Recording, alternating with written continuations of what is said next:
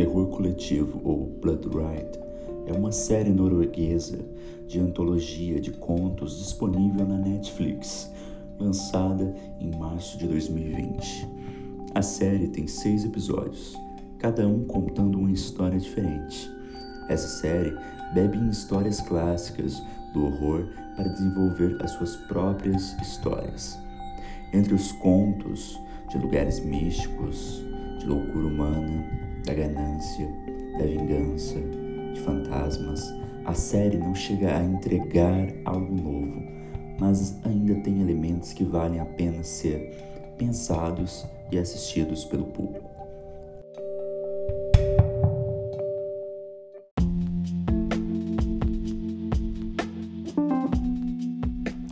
Terror Coletivo ou Blood Ride é uma série norueguesa de antologia de contos disponível na Netflix, lançada em março de 2020.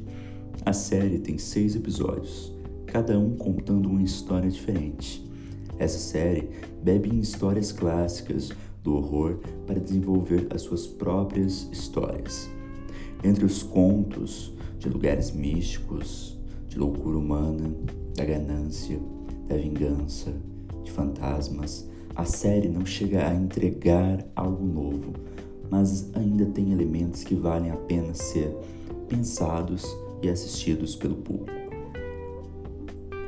O nome da série é justificado em sua abertura, apresentando um motorista sinistro dirigindo um ônibus noite adentro. Os passageiros são os personagens principais das histórias que serão narradas.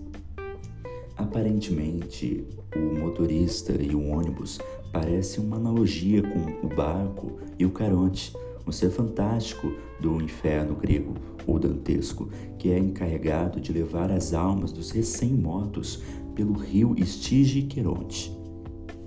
Com seis episódios que se dedicam a princípio a falar de relacionamentos sociais, pessoais, familiares, cinco dessas histórias é, contam sobre questões familiares.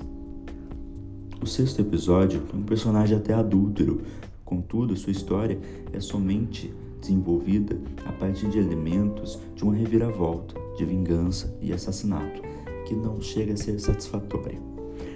Mesmo assim, o foco está nas relações violentas das pessoas uma com as outras. A série é cheia de ganância, ciúmes, vingança, loucura, mistério e terror.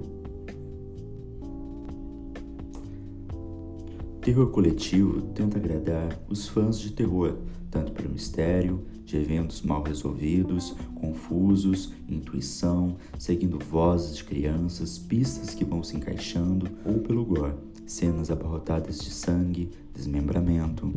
A loucura é apresentada como algo inverossímil, irracional e confuso em alguns episódios.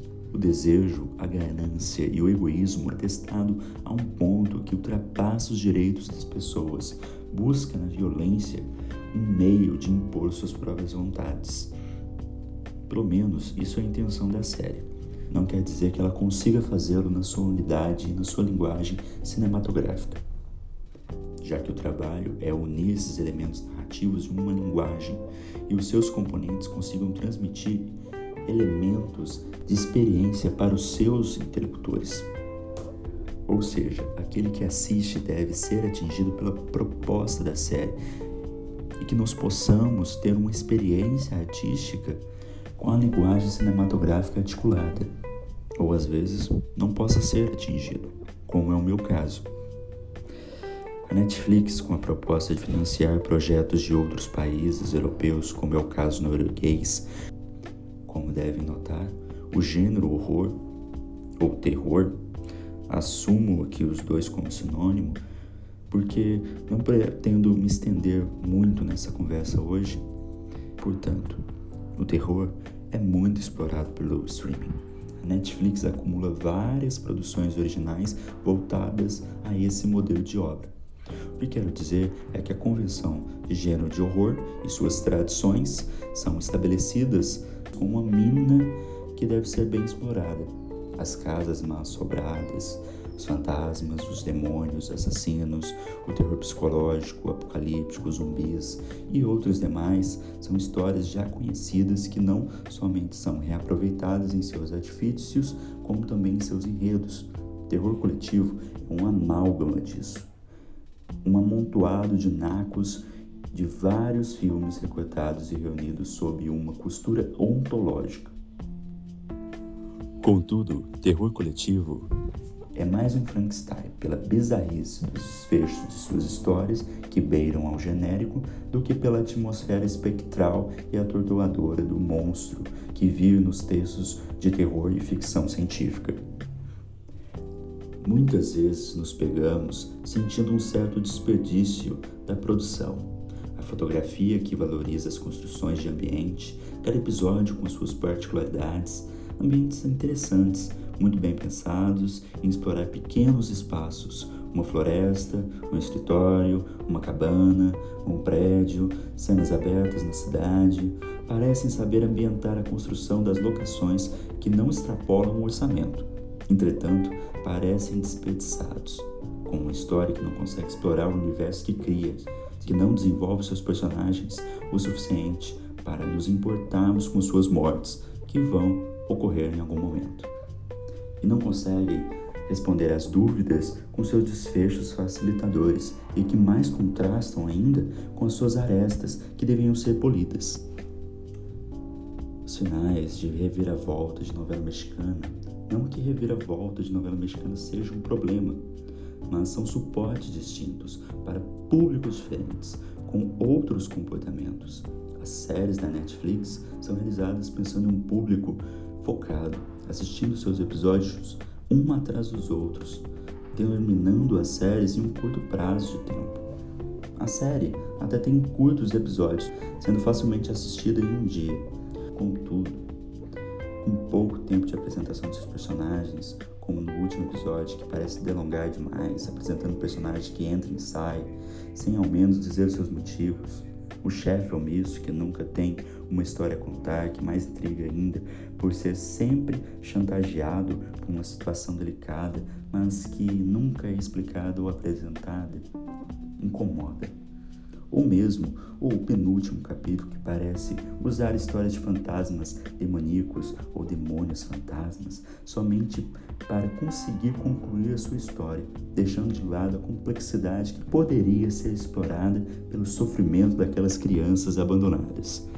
Parece que o diretor tem uma necessidade de encerrar seus capítulos com cenas cheias de reviravoltas, sem surpresa ou não conseguir exatamente ultrapassar a fina camada daqueles maniqueísmos entre a maldade e a bondade humana, e acaba se embananando nos seus finais. Ao menos, um final eu gostei, que foi o episódio Três Irmãos, que mesmo assim parece que toda a história foi construída sob o propósito do final da sua própria história. Isso acontece devido à necessidade do diretor nos esfregar na cara situações ilógicas, não somente plantando uma pulga na nossa cabeça, mas enfiando nos nossos olhos para que nós possamos ver, ver bem algo que está errado, para que até o cidadão mais distraído na frente da tela possa ver e entender que o que está sendo apresentado não é exatamente o que está acontecendo com o protagonista. Terror coletivo a nova série de terror horror da Netflix entretém, mas não convence. Diverte em alguns momentos, mais pelas loucuras pontuais do que pela unidade dos seus capítulos. O déficit final é a conclusão de um projeto promissor, de algo que poderia dar certo, de uma série de contos de horror curtos sobre tradições do gênero do horror revisitadas por um olhar contemporâneo norueguês. Entretanto, a lenda da pedra de sacrifício da pequena cidade interiorana de Horgen, fundada em cima de uma aldeia viking, tem apenas como ancestral, muito distante, a complexidade dos herdeiros de Ragnar.